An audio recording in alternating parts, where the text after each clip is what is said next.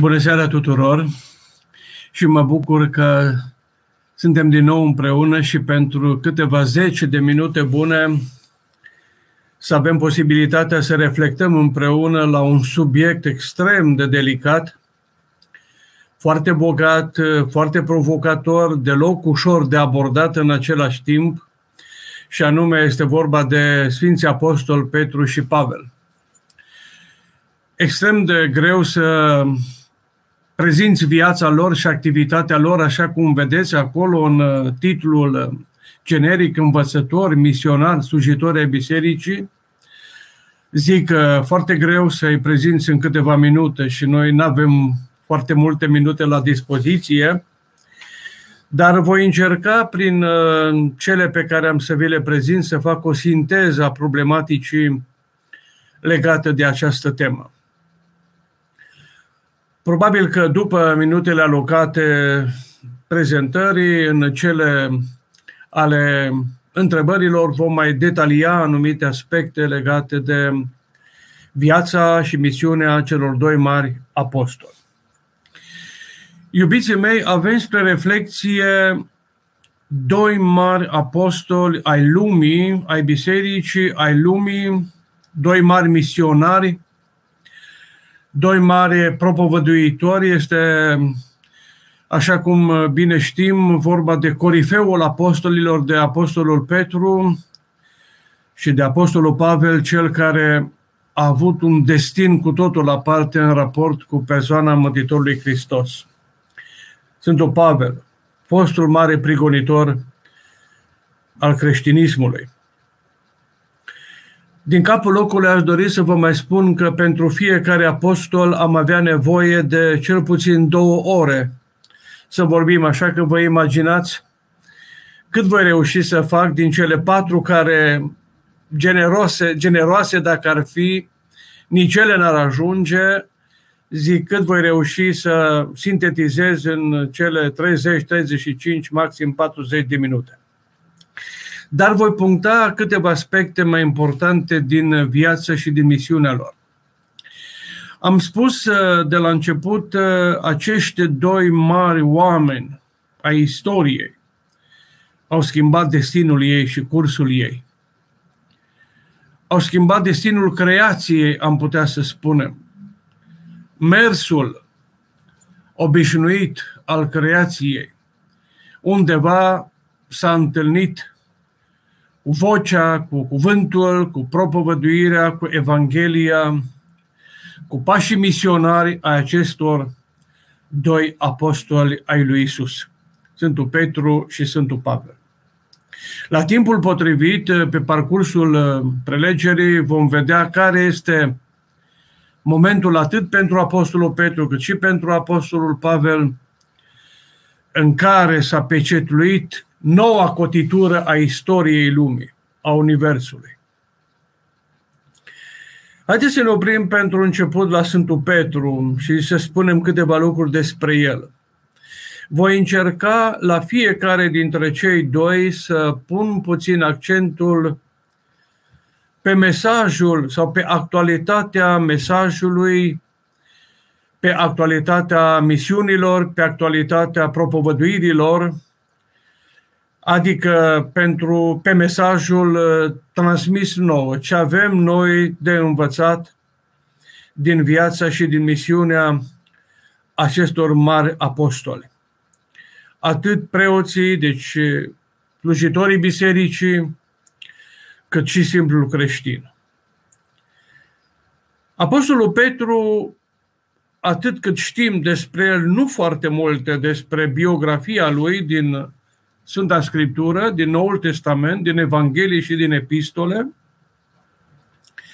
A fost originar din Betsaida, o localitate de pe țărmul de nord al Mării Galilei, și a fost uh, fratele mai mare al lui Andrei. Ei au fost uh, pescari, meseria lor de bază era pescuitul, să spunem așa, încercând din această meserie cu puțin bani sau o ducătoare de puțin bani să-și ducă viața de zi cu zi. Apostolul Andrei a fost, deci fratele Sfântului Petru, a fost ucenic al Sfântului Ioan Botezătorul. Așadar, iată, doi frați, vom vedea și despre Petru ceva în acest sens, doi frați cu predilecte înclinații spre spiritualitate, spre reflexie, spre cugetare, spre contemplație, spre dreptatea care trebuie să domine și să guverneze lumea. Apostolul uh, Andrei, ucenic al lui Ioan Botezătorul, le-a învățat foarte bine de la propovăduitorul pustiului, care a avut mult de lucru cu nedreptatea lumii de atunci, cu nedreptatea timpului său, cu imoralitatea timpului său și cu siguranță au auzit multe de la învățătorul lor. Într-una din zile, Andrei aude de la Sfântul Ioan Botezătorul, de la maestrul său, o mărturisire despre Isus. O caracterizare, iată, mielul lui Dumnezeu care ridică păcatul lumii și se duce după Isus. Apoi, după ce rămâne cu Isus, îl găsește pe Petru, pe fratele lui mai mare și îl aduce la Isus. Și Isus la întâlnirea cu el îi schimbă numele, spune, tu te vei numi de acum Petru. Tu ești fiul lui Ionat, tu te vei numi de acum Petrus. Adică un nume care avea în componența lui o semnificație cu totul la parte misionară. Iată am să vă citesc uh, textul din Ioan, capitolul 1, capitolul 1, versetul 40 și 41. Unul dintre cei doi care au ziseră de la Ioan și veniseră după Iisus era Andrei, fratele lui Simon Petru. Acesta l-a găsit întâi pe Simon, fratele său, și i-a zis, l-am găsit pe Mesia, care se tâlcuiește Hristos. Și l-a dus la Isus. Și Isus îi spune, tu te vei numi de acum Chefa, care se tâlcuiește Petru. Deci nu te, vei, nu te vei mai numi Simon, având să anticipeze prin aceasta Iisus stânca credinței pe care Petru avea să o mărturisească atât în timpul vieții lui Isus, cât și după aceea. Așadar, o schimbare de destin la întâlnirea cu Isus, o schimbare de destin uman, de curs de viață, am spune noi, la întâlnirea cu Isus, a lui Petru, a lui Simon, cel de odinioară. Despre Petru mai știm că a fost căsătorit, nu știm dacă a avut copii, nu știm ce s-a întâmplat cu soția lui, nu este amintită, dar știm că Mântuitorul Hristos i-a vindecat soacra. Mai știm despre Sfântul Petru că l-a urmat pe Mântuitorul Hristos într-un moment care, de chemare care depășește mintea noastră, rațiunea noastră, puterea noastră de înțelegere. Și anume era cu fratele lui, și trece pe lângă ei Isus și le spune, haideți după mine, urmați-mă și am să vă fac pescar de oameni. Chiar dacă Petru l-a mai văzut pe Isus cel puțin o dată sau poate de două ori, este foarte posibil să fi fost uh, cu Isus și la nunta din Cana și apoi să se fi petrecut chemarea lor. Oricum, pe, pentru ei, pentru Petru, Isus era încă un străin. Care dintre noi, dacă ar trece un străin pe lângă curtea noastră și noi am lucrat ceva în curte și ne-ar chema după el, ba să ne mai vorbească și metaforic, spunând că ne va face pescar de oameni, noi să părăsim totul și să mergem după, după acel străin. Nu știu care am face-o. Eu, de exemplu, n-aș face Nu m-aș duce. Cu siguranță nici Petru, nici Andrei n-au înțeles ce înseamnă pescar de oameni și totuși s-au dus. Știți de ce s-au dus? Pentru că cuvântul lui Iisus avea în el o putere. Acea putere, acea energie a cuvântului lui Iisus a lucrat fără să știm cum asupra minților, asupra gândirilor, asupra deciziei și voinței lor, deciziei lor, sau puterii de a lua o decizie în așa fel încât peste uimire, peste logică, ei au lăsat totul și l-au urmat pe Isus. O chemare cu totul aparte. Apoi, în timpul activității publice a lui Isus, Petru a apărut în mai multe ipostaze, caracterizat uh, de câteva aspecte sau atribute sau calități, să spunem așa, care l-au particularizat între ceilalți apostoli, dând uh, dovadă de un caracter complex, o fire întreprinzătoare, o logică imbatabilă, o rațiune, sigur, așezată pe principiile logicii. Și în acest sens aș vrea să vă relatez o, pe scurt, foarte pe scurt un episod. Să știți că Petru și asupra acestui lucru voi mai reveni puțin. A încercat o experiență de altfel eșuată uh, de a aduce lumea credinței, lumea din mister a credinței în spațiul de înțelegere a rațiunii, a rațiunii limitată. Adică lumea credinței sau lumea prin care ai acces sau în care ai acces prin credință, care se conduce după alte legi decât cele care ne sunt nouă la îndemână și pe care le putem înțelege atât cât putem, acea lume a încercat Petru să o aducă în sfera rațiunii lui. A ieșuat. Dar a înțeles mult din această ieșoare și iată despre ce este vorba. Odată Mântuitorul Hristos, după, de fapt după minunea înmulțirii pâinilor, când toți au vrut să-l facă rege și apostolii, neînțelegând nimic din ceea ce Iisus a făcut, i-a trimis dincolo de Marea Galilei. Și în timpul nopții, o furtună mare s-a pornit pe apă, pe lac, și Mântuitorul Hristos mergea la miezul, mergea spre dimineața, dar în plină noapte pe apă ca pe uscat. Apostolii l-au văzut și Petru era cuprins de frică, barca lor gata să se scufunde și s-au temut și atunci când l-au auzit pe Iisus vorbind, încurajându-i, punându-le să nu se teamă, Petru spune, dacă ești tu, să fim atenți la această atitudine a lui Petru, spunem să vin la tine pe apă. Să vin la tine. Nu știu ce curaj a avut Petru, nu știu ce a gândit Petru în momentul acela, vă dați seama, valurile mari, izbeau corabia, corabia era lor gata să se scufunde, vânt puternic, valuri asurzitoare și Petru vrea să meargă la Isus. Și Isus i-a spus, haide. Vă dați seama și Petru coboară din corabie și se duce pe apă, pe valurile acelea uriașe, ca pe uscat. Care credeți că au fost acești pași ai lui Petru când mergea pe apă ca pe uscat? Pașii credinței.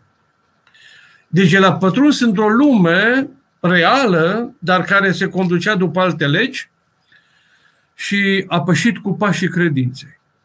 Dar imediat acești pași ai credinței au fost copleșiți de pașii rațiunii, de pașii logicii, în mod normal, pentru gândindu-se, pe cum mă duc eu pe, pe apă? Nu se poate să mă duc pe apă. Pe apă nu pășește nimeni, fără să se scufunde.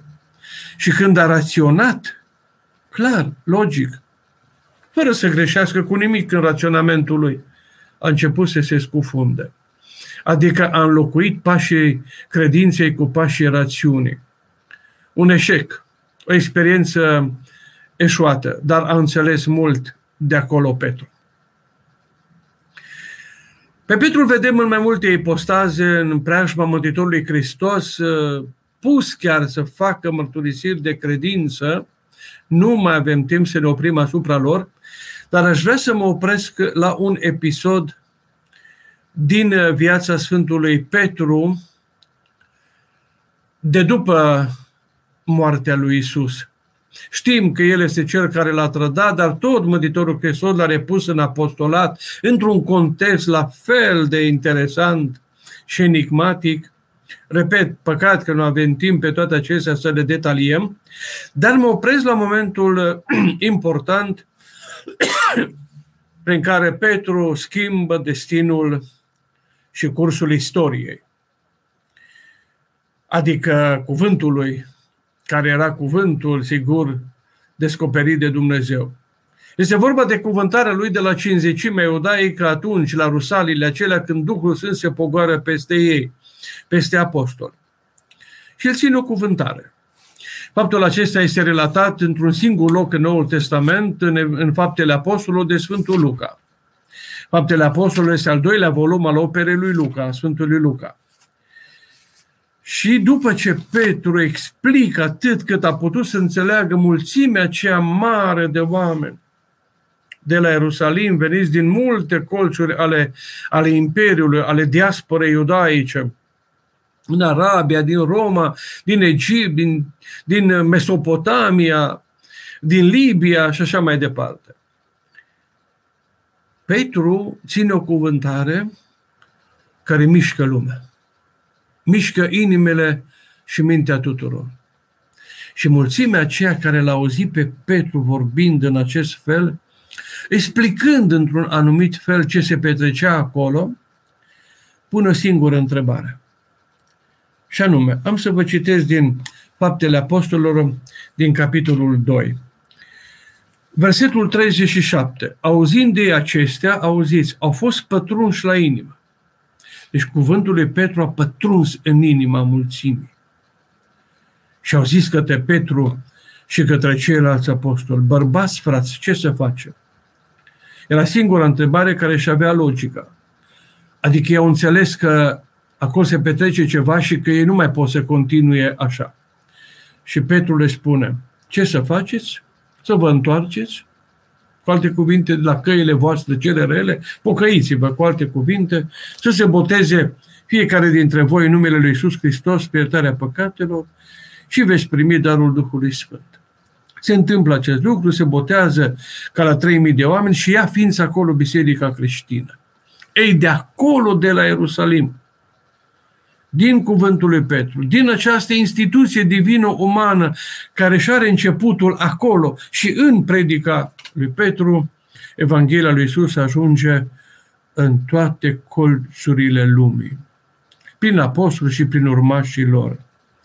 Și această Evanghelie a lui Isus avea să schimbe cursul istoriei omenirii. Apostolul Petru are o activitate intensă, un, un discurs cu curaj în uh, fața Sinedriului. Pe sfârșitul activității lui misionare ajunge în Roma, unde, potrivit uh, tradiției creștine, consemnează acest lucru un istoric important al creștinismului secolului IV, Eusebiu de Cezarea, moare la Roma în anul 67, în ziua de 29 iunie, odată cu Sfântul Pavel, ne spune tradiția creștină, el fiind răstignit cu capul în jos. Cu părere de rău mă opresc aici, pentru că cu siguranță vor mai fi câteva detalii expuse și în întrebări și aș vrea să ne oprim puțin la Sfântul Pavel. Cred că din cele spuse v-ați putut da seama de învergura personalității Sfântului Petru. Ne oprim puțin la Sfântul Pavel, care a, a însemnat sau care a fost omul care a modificat statutul a două culturi. Vă imaginați ce înseamnă acest lucru? Care dominau lumea de atunci. Cultura și lumea iudaică și cultura și lumea păgână, elenistică. O filozofie religioasă iudaică și o filozofie păgână elenistică, punând Evanghelia lui Isus între aceste două, unindu-le și făcând sinteza acestor două mari culturi și lumi. De neimaginat. Acesta a fost uh, Apostolul Pavel. Dar ceva despre el, începutul vieții lui, el se naște undeva între anii 5 și 10 într-o localitate, într-o cetate importantă din Cilicia, din Asia Mică, numită Tars. A primit o educație creștină, o educație aleasă, sigur, iudaică, nu creștină, iudaică, Dar uh, acest lucru n-a făcut, n-a făcut altceva decât să-l întâlnească cu lumea creștină mai târziu, cu Evanghelia lui Isus. El ajunge la Ierusalim, era cetățean roman, ajunge la Ierusalim și studiază acolo la vestita școală a lui Gamaliel, acel mare învățat și teolog iudaic al tuturor timpurilor, care de altfel a și luat într-un anumit context apărarea misiunii și lucrării apostolice. Deci ajunge la Ierusalim în jurul anului 30. Dar convertirea lui se petrece cândva între anii 34-36, deci după moartea uh, și învierea Mântuitorului Hristos. Numele lui era Saul. A fost uh, un aspru și înversionat apărător al legii iudaice, a legii și credinței uh, și tradițiilor strămoșești. Foarte important acest lucru și nimic rău în asta. Nu știm dacă l-a întâlnit pe Mântuitorul Hristos, este o întrebare care frământă lumea specialiștilor, lumea teologilor. Eu cred totuși că avea idee despre Isus și cel puțin cândva și cumva va fi auzit de el la Ierusalim, pentru că Isus, iată, moare cândva în jurul anului, iată, 33. Așadar, nu știm dacă l-a cunoscut sau nu, dar de auzit cu siguranță a auzit despre Isus și despre Evanghelia lui. Fiind, așa cum spuneam, fariseu după credință și apropiat Sinedului de la Ierusalim, deci prin cultura lui, prin, perso- prin personalitatea lui, primește de la arhiereul Ana, fostul mare arhiereu Ana, scrisori și de la Caiafa, ginerele lui, scrisori uh, cu putere de a face ordine în lumea iudaică în Damasc, acolo unde o parte dintre creștini se refugiaseră după moartea lui Isus, după învierea lui, după prigoana uh, dezlănțuită împotriva lor în Ierusalim. Dar în drum spre Damasc. Faptul acesta este relatat în Cartea Faptele Apostolilor, în capitolul 9, dar aș vrea să vă citesc uh, înainte de acest lucru ce spune Sfântul Luca despre el în capitolul 8, la început. Saul era de acord cu uciderea lui Ștefan și pustia biserica intrând prin case și târând pe bărbați și pe femei și preda în temniță mame, iată tați, părinți, prinși de Apostolul Pavel, aruncați în temnițe fără milă. De altfel, el va și face referire la acest uh, trecut al lui, de care la un moment dat s-a rușinat și pe care îl socotea ca pe o cruce grea pe umerii lui. În epistole spune de mai multe ori, în mai multe epistole, acest lucru. Calatenilor le spune că a prigonit peste măsură Biserica lui Dumnezeu.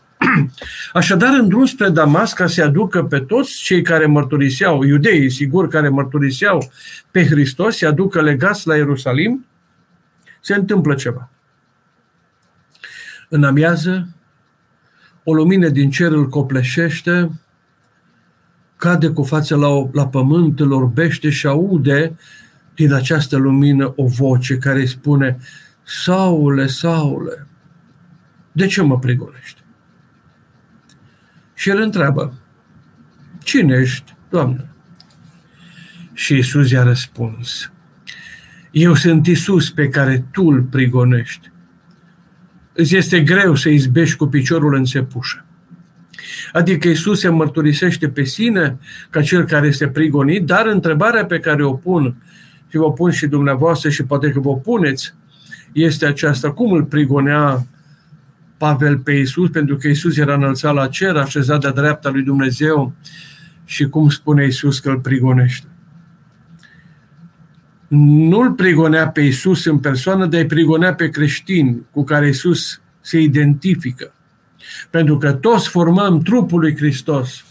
Și să știți dumneavoastră, și poate părinți, preoți care ne ascultă, acolo se naște, și teologi, acolo se naște marea învățătură a Apostolului Pavel despre Biserica lui Isus, înțeleasă ca fiind trupul lui Hristos.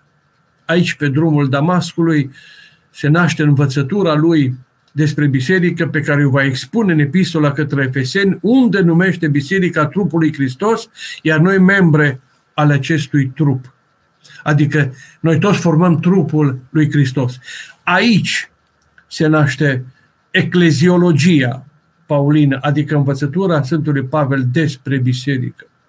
Dar într-un anumit uh, sens și antropologia lui, asta sigur pentru specialiști, dar nu insist mai mult acum. Iisus mai folosește un dicton al timpului de atunci, greu ți este să izbești cu piciorul în țepuș, adică ce vrea să spună Iisus? Îți este extrem de greu să te lupți cu evidența. Iubiții mei, cu evidența nu te poți lupta. Decât dacă îți asumi rănirea și rana. Rana din minte, din logică și din viață. Așa că nu poți să te lupți cu evidența argumentată, cu evidența care este adevăr, care este realitate istorică. Isus era adevăr și realitate istorică și, și Saul se lupta cu această evidență. De aceea îi spune, îți este greu să izbești cu piciorul în țepușă decât dacă vrei să îți asumi rana și durerea. Și spune Sfântul Luca mai departe, în capitolul 9, și el tremurând și înspăimântat fiind a zis, Doamne, ce voie să fac? Aici se schimbă destinul vieții lui. Și Domnul a zis, ridică-te, intră în cetate și ți se va spune ce trebuie să faci. Ei, intră în cetate un um, anume ucenic Anania, care se pare că era preot, de îl botează după câteva zile și Saul, care era așteptat în sinagogi cu brațele deschise să-i aresteze, să-i lege pe toți cei care mărturiseau pe Isus în sinagogi, uh, ajunge acolo și spre surprinderea tuturor în Damasc, îl propovăduiește pe Isus. Culme, imaginați-vă. Imaginați-vă dumneavoastră. Saul îi aresta pe toți aceia care mărturiseau numele lui Isus și el a ajuns în sinagogi să propovădească pe Isus ce a fost acolo, ce derută teribilă. De altfel a și fost nevoit să plece incognito de acolo din Damasc. Iată, am să vă citesc doar un text din Faptele Apostolului, capitolul 9, versetul 20. Să citiți capitolul 9, să vedeți convertirea lui Saul. Și iată ce spune Sfântul Luca, propovăduia în sinagogi pe Iisus că acesta este Fiul lui Dumnezeu. Inimaginabil, de necrezut. Iată ce revoluție a produs Saul acolo în Damas. De aici viața lui capătă un alt curs. El este, iubiții mei, misionarul prin excelență al bisericii, al creștinismului din totdeauna întreprinzând trei călătorii misionare, sigur mai multe, dar trei sunt cunoscute sub acest nume. Prima între anii 45-48 în Asia Mică, a doua 51-53, când ajunge pentru prima oară pe continentul nostru, pe continent european, ajunge prin Atena, Corint, Filipii, unde este arestat, și a treia călătorie misionară între anii 53-58, când uh, ajunge din nou pe continentul nostru, pe continent, uh, pe pământ european, și din această călătorie la întoarcere în Ierusalim este arestat, apoi de acolo trimis la Cezarea pentru a fi judecat și unde este uh, întemnițat, suferă o întemnițare între anii 58-60, și într-o ultimă înfățișare în fața lui Festus, a procuratorului Festus și a regelui Agripa, foarte interesant această arestare a lui și apărarea lui la cezarea, mai întâi în fața lui Felix. Felix nu rezolvă problema, îl ține mai departe în detenție. Felix este schimbat și înlocuit cu Festus de autoritatea romană și apoi, într-un moment când regele Agripa ajunge la cezarea, Sfântul Pavel se înfățișează în fața lor, se apără și explică originea sau punctul în care viața lui s-a schimbat, s-a convertit și că el nu face nimic altceva decât să se supună dumnezeieștii chemări de sus. Iubiții mei, Sfântul Pavel are o întâlnire și cu elita filozofiei antice la Atena, în a doua călătorie misionară, unde este dus în Areopagul Atene, acolo unde excelează. Nu prea, mare, nu prea are mare succes în Atena, n-a reușit să întemeieze o comunitate creștină, dar a confruntat Evanghelia lui Isus cu elita filozofiei antice. Și este lucru foarte important. Scrie 13 epistole, poate chiar 14, e vorba de epistola către evrei care uh, nu este scrisă de Apostolul Pavel, dar care are elemente comune cu, cu teologia lui, aceasta este o altă problemă. Uh, scrie, deci, 14 epistole, le trimite unor comunități importante și aceste epistole au rămas și nouă în canonul Noului Testament. Moare la Roma după două detenții, prima detenție anul 61-63, când cere la cezarea să fie judecat de cezarul, acolo unde intuiește un complot dacă, în care ar fi fost ucis dacă se întorcea la Ierusalim, cere să fie judecat de cezarul, este trimis la cezarul, peripeții pe mare, cu totul și cu totul aparte, iată, din necazul și peripețiile lui pe mare, se sfărâmă corabia. Citiți această parte ultima, începând cu capitolul 22 din Faptele Apostol, apoi capitolele 25-26, călătoria spre Roma, 27-28, călătoria spre Roma, foarte importante, puteți să le citiți și veți vedea cum lucrează Dumnezeu în suferința și în încercarea umană. Este martirizat la Roma în anul 67, așa cum spuneam, odată cu Apostolul Petru, în ziua de 29 iunie. Petru răstenit cu capul în jos, la marginea cetății, iar Apostolul Pavel fiind uh, martirizat, tăindu-i se capul. Așa se încheie viața acestor uh, doi corifei ai apostolilor, uh, așa se încheie destinul uman al acestor doi mari apostoli, dar încheierea destinului lor uman a, început, uh, a însemnat începutul noului destin al istoriei omenirii. Aș vrea să mă opresc puțin la personalitatea Sfântului Pavel spre încheierea intervenției mele și apoi mai intrăm în uh, discuții. Câteva elemente din ceea ce înseamnă sau poate să însemne pentru noi Sfântul Pavel. Sfântul Petru am văzut pe scurt.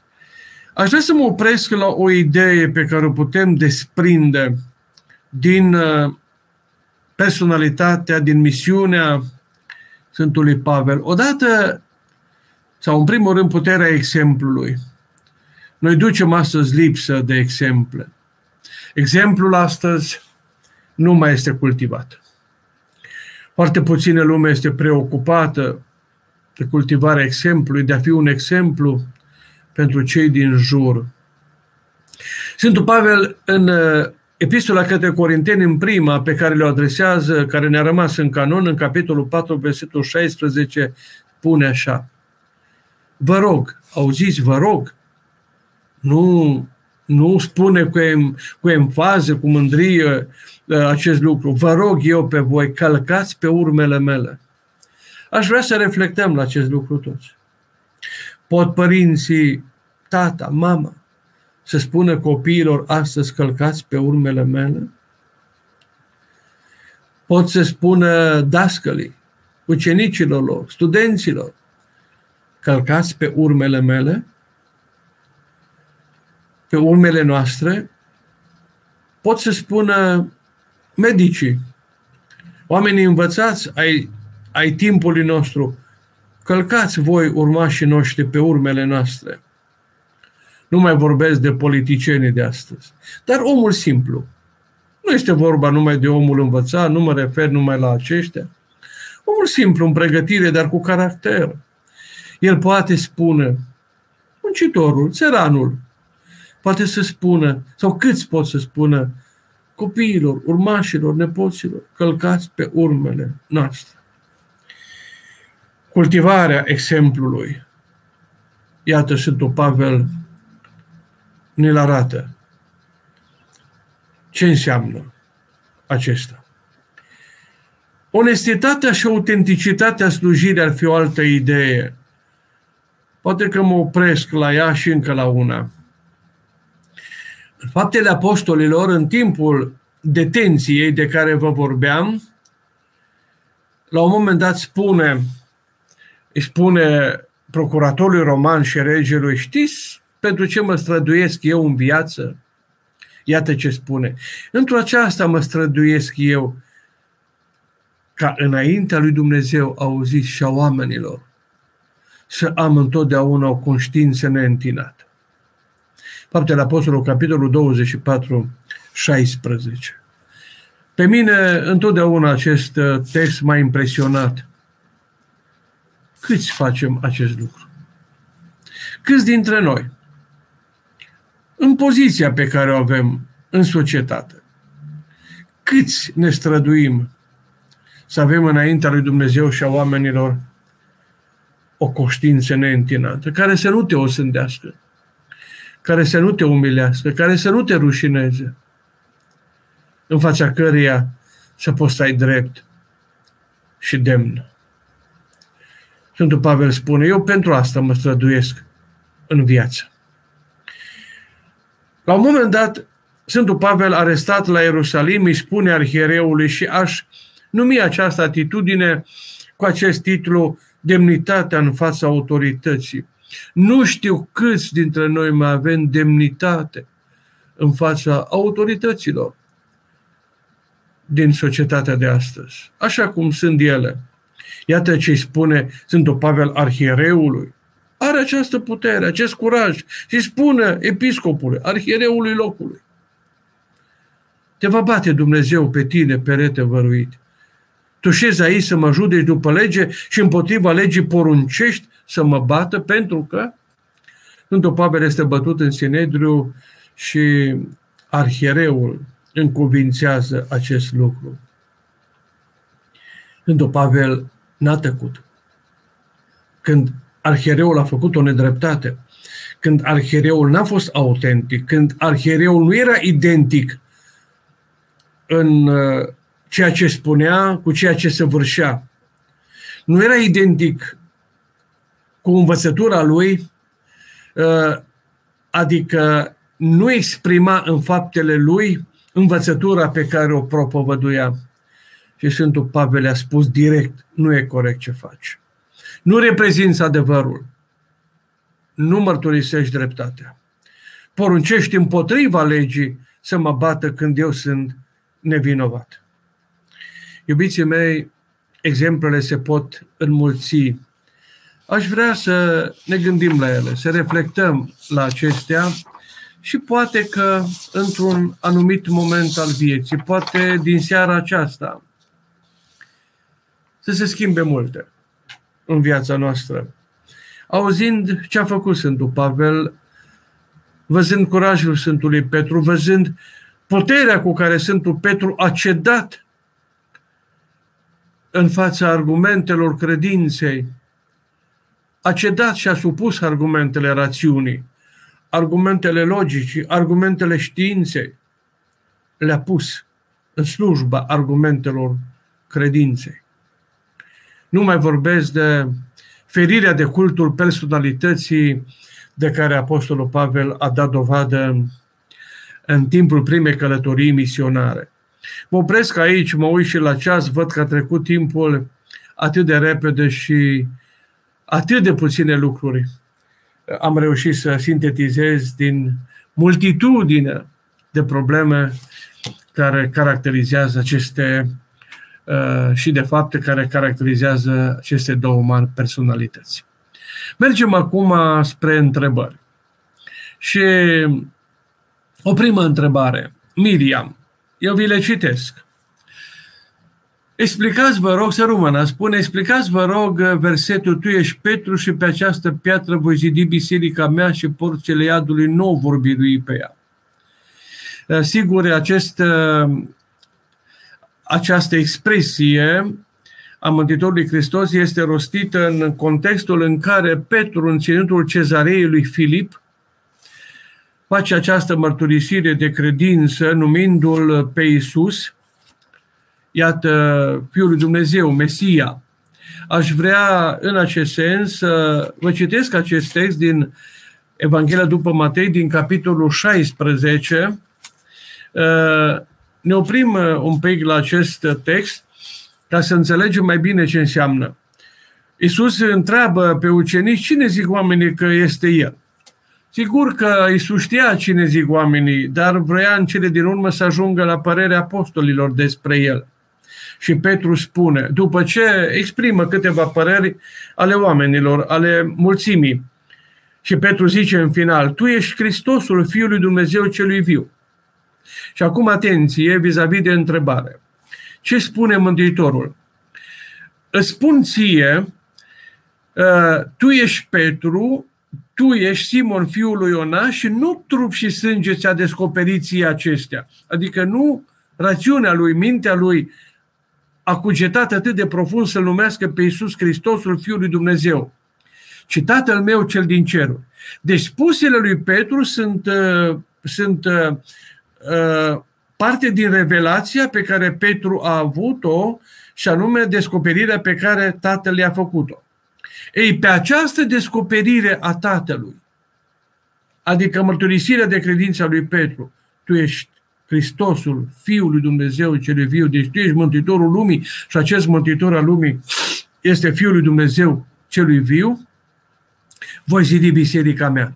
Deci nu pe Petru este zidită biserica, nu pe persoana lui Petru, pentru că imediat mai încolo, după acest episod, Petru este oarecum admonestat de Mântuitorul Hristos, spunându-i, mergi înapoi a mea, satanul. Nu Petru este numit satană de către Isus, ci diavolul care încerca prin cuvintele lui Petru să-l uh, întoarcă pe Isus de la patim, de la patimile mântuitoare.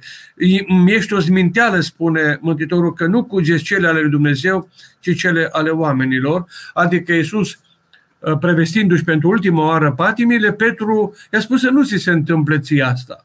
Cu alte cuvinte, ferește-te de patim, de cruce. O cruce era izbăvitoare pentru lume și atunci biserica întemeiată pe mărturisirea lui Petru și nu pe Petru. Tu ești Petru și ceea ce ai spus tu este la baza sau va fi la, la baza uh, bisericii, pe ea va fi zidită biserica. De altfel, vedem aici pe această piatră, spune.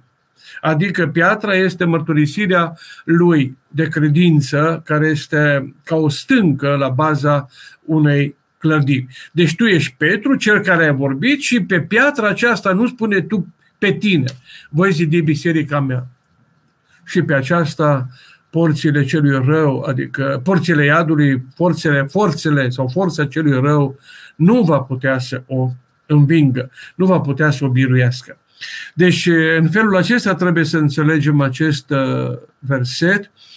Uh, piatra, iată, se referă la ipisti, adică la femininul credință însemnează acest lucru în limba uh, greacă și uh, Petru este la masculin. Deci, pe această ipisti, pe această piatră, uh, voi zidi biserica, deci nu pe Petru, adică pe mărturisirea pe care el o face. Așa trebuie să înțelegem acest uh, text uh, de aici. Mântuitorul Hristos nu putea să zidească biserica pe un om, imaginați, ci pe credința pe care el a mărturisit-o. Dan spune așa, Părinte, care a fost sepușul apostolului Pavel? Este vorba despre o boală de ochi, așa cum se vehiculează. Mă gândesc că poate ați cercetat mai mult. Dar este vorba de epistola a doua eh, trimisă Corintenilor, capitolul 12, Acolo unde Sfântul Pavel vorbește de un ghimpe care i-a fost dat, spune, să mă bată peste obraz ca să nu mă trufesc. Am să vă citesc uh, acest text, vorba de 2 Corinteni, capitolul 12, mai întâi Apostolul Pavel vorbește de revelația pe care a avut-o, zice, răpirea lui până la, uh, până la al treilea cer, sigur, adică uh, dincolo de lumea uh, sensibilă, obișnuită, dincolo de fizica acestei lumi. Și acolo zice, am auzit cuvinte care nu, sunt, nu se cuvine omului să le grăiască.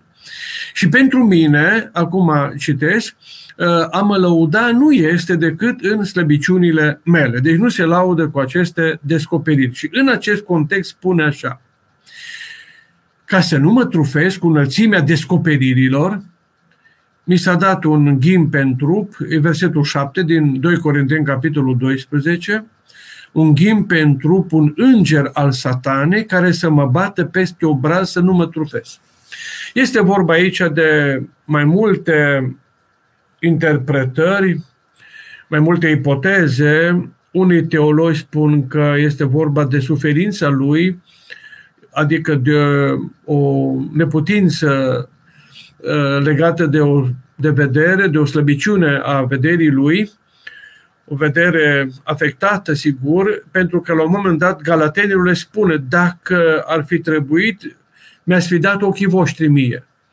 De unde Ehm, specialiștii înțeleg că Apostolul Pavel le spune acest lucru galatenilor cu referire la o neputință a lui legată de o vedere normală care, de care suferea, adică nu o avea pe aceasta. Apoi, eh, alți exegesi sunt de părere că ar fi vorba de o neputință în trup. Apostolul Pavel, suferind chiar la un moment dat, face referiri indirecte la uh, Um, un fel de um, slăbiciune din aceasta care uh, se exprima în, uh, în leșin, în slăbiciune ale trupului. Uh, sigur, unii exegezi merg chiar mai departe până la identifica această boală cu hipnoza, în sfârșit mai multe mai multe interpretări. Dar uh, eu socotesc că aici Apostolul Pavel uh, trebuie să fie avut în vedere, exprimându-se metaforic, și conștiința lui mustrată, de care, de, vis-a-vis de trecutul lui, exprimat în trecutul lui, care, în care a prigonit pe, pe creștini, Biserica lui Dumnezeu, în care a produs atât de multă suferință de care el se rușina și pe care nu mai voia uh, să o aibă mereu în amintire. Și acest lucru, când îi venea uh, în minte, era ca un ghim pe care îl tot bătea pe el. Repet, uh, sunt mai multe păreri, ipoteze vis-a-vis de acest ghimpe. Eu v-am dat acestea trei. Eu aș merge chiar cumulând prima cu ultima. Ehm, pentru că ehm, Sfântul Pavel, într-adevăr, de mai multe ori face referire la trecutul lui care, din care rezultă că îl obseda și nu era deloc confortabil pentru el. Cam acest lucru ar trebui să înțelegem și cam aceasta ar fi sinteza părerilor sau ipotezelor specialiștilor, în special pe epistola către Corinteni a doua. Marius ne întreabă, ne puteți explica, vă rog, icoana îmbrățișării Sfinților Apostol Petru și Pavel este o icoană deosebită și aș vrea să știm cum să o interpretăm corect dincolo de aspectele foarte, foarte negative ale interpretării acestei icoane, nici nu vreau să amintesc acest lucru, aș vrea să spun că ea este expresia, imnografii au, uh, au înțeles, uh, iconografii au înțeles că ar putea să redea foarte bine această uh, în această icoană prietenia dintre cei doi apostoli pentru că a existat la un moment dat un conflict între ei.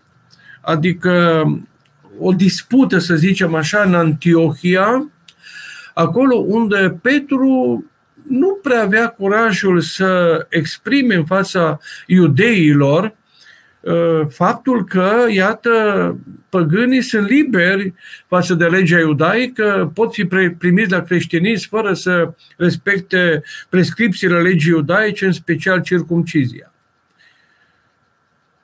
Și când, Petru, când Apostolul Pavel a venit, el s-a fățărnicit uh, și se dădea cu iudei, uh, s-a îndepărtat de păgâni.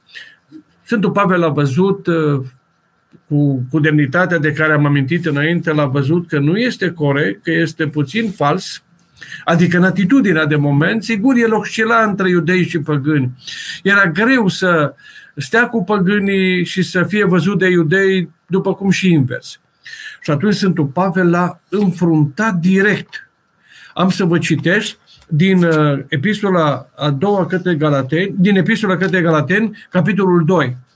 Iată ce, se, ce spune Sfântul Pavel, ce spune Sfântul Pavel în această uh, epistolă. Deci când l-am văzut pe chefa că nu calcă drept, i-am stat în față uh, înaintea tuturor și i-am zis, dacă tu care ești judeu trăiești ca și păgâni. Deci el mânca cu păgânii. Sigur, din probabil alimente oprite de legea iudaică. Și nu ca și iudeii, de ce îi, de ce îi silești pe păgâni să trăiască ca și iudeii? Deci a văzut caracterul puțin sau atitudinea puțin ambiguă a lui Petru și Sfântul Pavel a avut curajul să îl înfrunte deschis.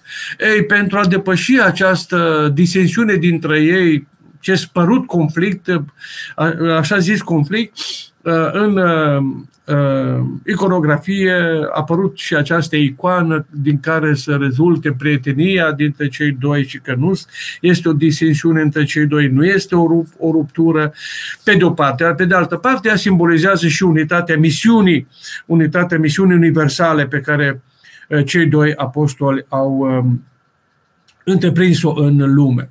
Pe scurt, sigur, uh, atât despre această uh, icoană în care cei doi apostoli uh, sunt uh, îmbrățișați. Uh, Cristian, în 1 Petru, capitolul 5, versetul 14, se arată icoana celor doi apostoli. Cum uh, transmitem credincioșilor de astăzi îndemnul minunat al dragostei prin imaginea uh, îmbrățișării.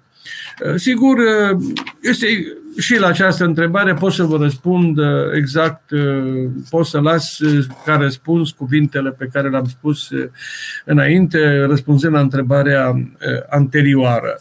În 1 Petru 5, 14, pentru cei care poate nu cunosc textul, îl citesc, îmbrățișați-vă unul pe altul cu sărutarea dragostei, pace vouă tuturor celor într Hristos Iisus. Îmbrățișarea, sigur, vorba de expresia dragostei creștine, care se exprimă în, în salutul creștinesc, în îmbrățișarea creștinească și în, în sărutarea dragostei, așa cum facem astăzi cu toții în biserică, Ați văzut în special preoții, la început și creștinii, dar cu timpul, având în vedere numărul mare de creștini care vin pentru a nu se produce, sigur, neorânduială, a rămas uh, ca acest uh, sărut al dragostei, această îmbrățișare a dragostei să fie exprimată în rândul preoților. Numai când spun Hristos în mijlocul nostru, este, se va fi și este îmbrățișează. Uh, Mergem uh, mai departe. Cred că am ajuns aici. Uh, Roxandra, Doamne ajută, mulțumim mult, Părinte Profesor. Vă rog, să, vă rog cum să înțelegem stropirea cu sângele lui Iisus Hristos. Uh, este vorba de uh, pistola Sfântului uh, Petru, cred că faceți referire aici. Uh, aici sângele este o exprimare metaforică în sensul că Topirea cu sângele lui Hristos nu înseamnă nimic altceva decât pregătirea de a îmbrățișa martiriu pentru credința ta și cei care au uh, plătit cu viața pentru credința lor, pentru îmbrățișarea cauzei lui Hristos, sângele um, lor în jertfa lui Hristos a fost uh, expresia, să spunem așa, credinței lor și sângele crucii s-a exprimat în țâșnirea sângelui lor din trupul lor. Cu alte cuvinte, sângele crucii, jertfa crucii s-a unit cu jertfa lor și astfel am putea să spunem că au fost stropiți și uh, înnoiți chiar, în, uh, înălbiți chiar cu uh, sângele lui Isus, așa cum se spune în Apocalipsă, într-o, într-o exprimare metaforică, au fost curățiți, au fost înălbiți martirii, deci cu sângele lui Hristos.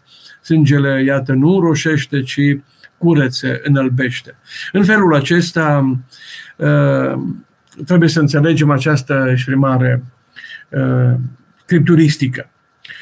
Uh, Ioan, părinte, numele Petru de unde vine? Pe, de aici, Petros, Chefa, care semnează piatră, Petros, în limba greacă, uh, schimbarea numelui din Simon în Chefa, care se tâlcuiește, care în limba greacă înseamnă Petros, uh, piatră, de aici numele de Petru. Uh, foarte simplu, din uh, numele pe care l-a dat uh, Isus Hristos, numele iudaic uh, de Chefa și care în traducerea grecească este Petru, Petros.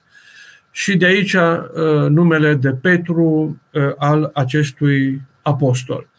Al marelui apostol care, așa cum spuneam, a revoluționat o lume dinpreună cu Sfântul Apostol Pavel. Mâine este sărbătoarea lor, sărbătoarea acestor apostoli. Avem ce să cerem, avem ce să cerem de la ei mâine. Ce să le cerem? Putere să întrupăm exemplul în viață, putere să, putere să um, îmbrățișăm cauza lui Hristos fără frică și cu demnitate puterea mărturisirii, puterea slujirii Evangheliei și a cuvântului uh, lui Dumnezeu.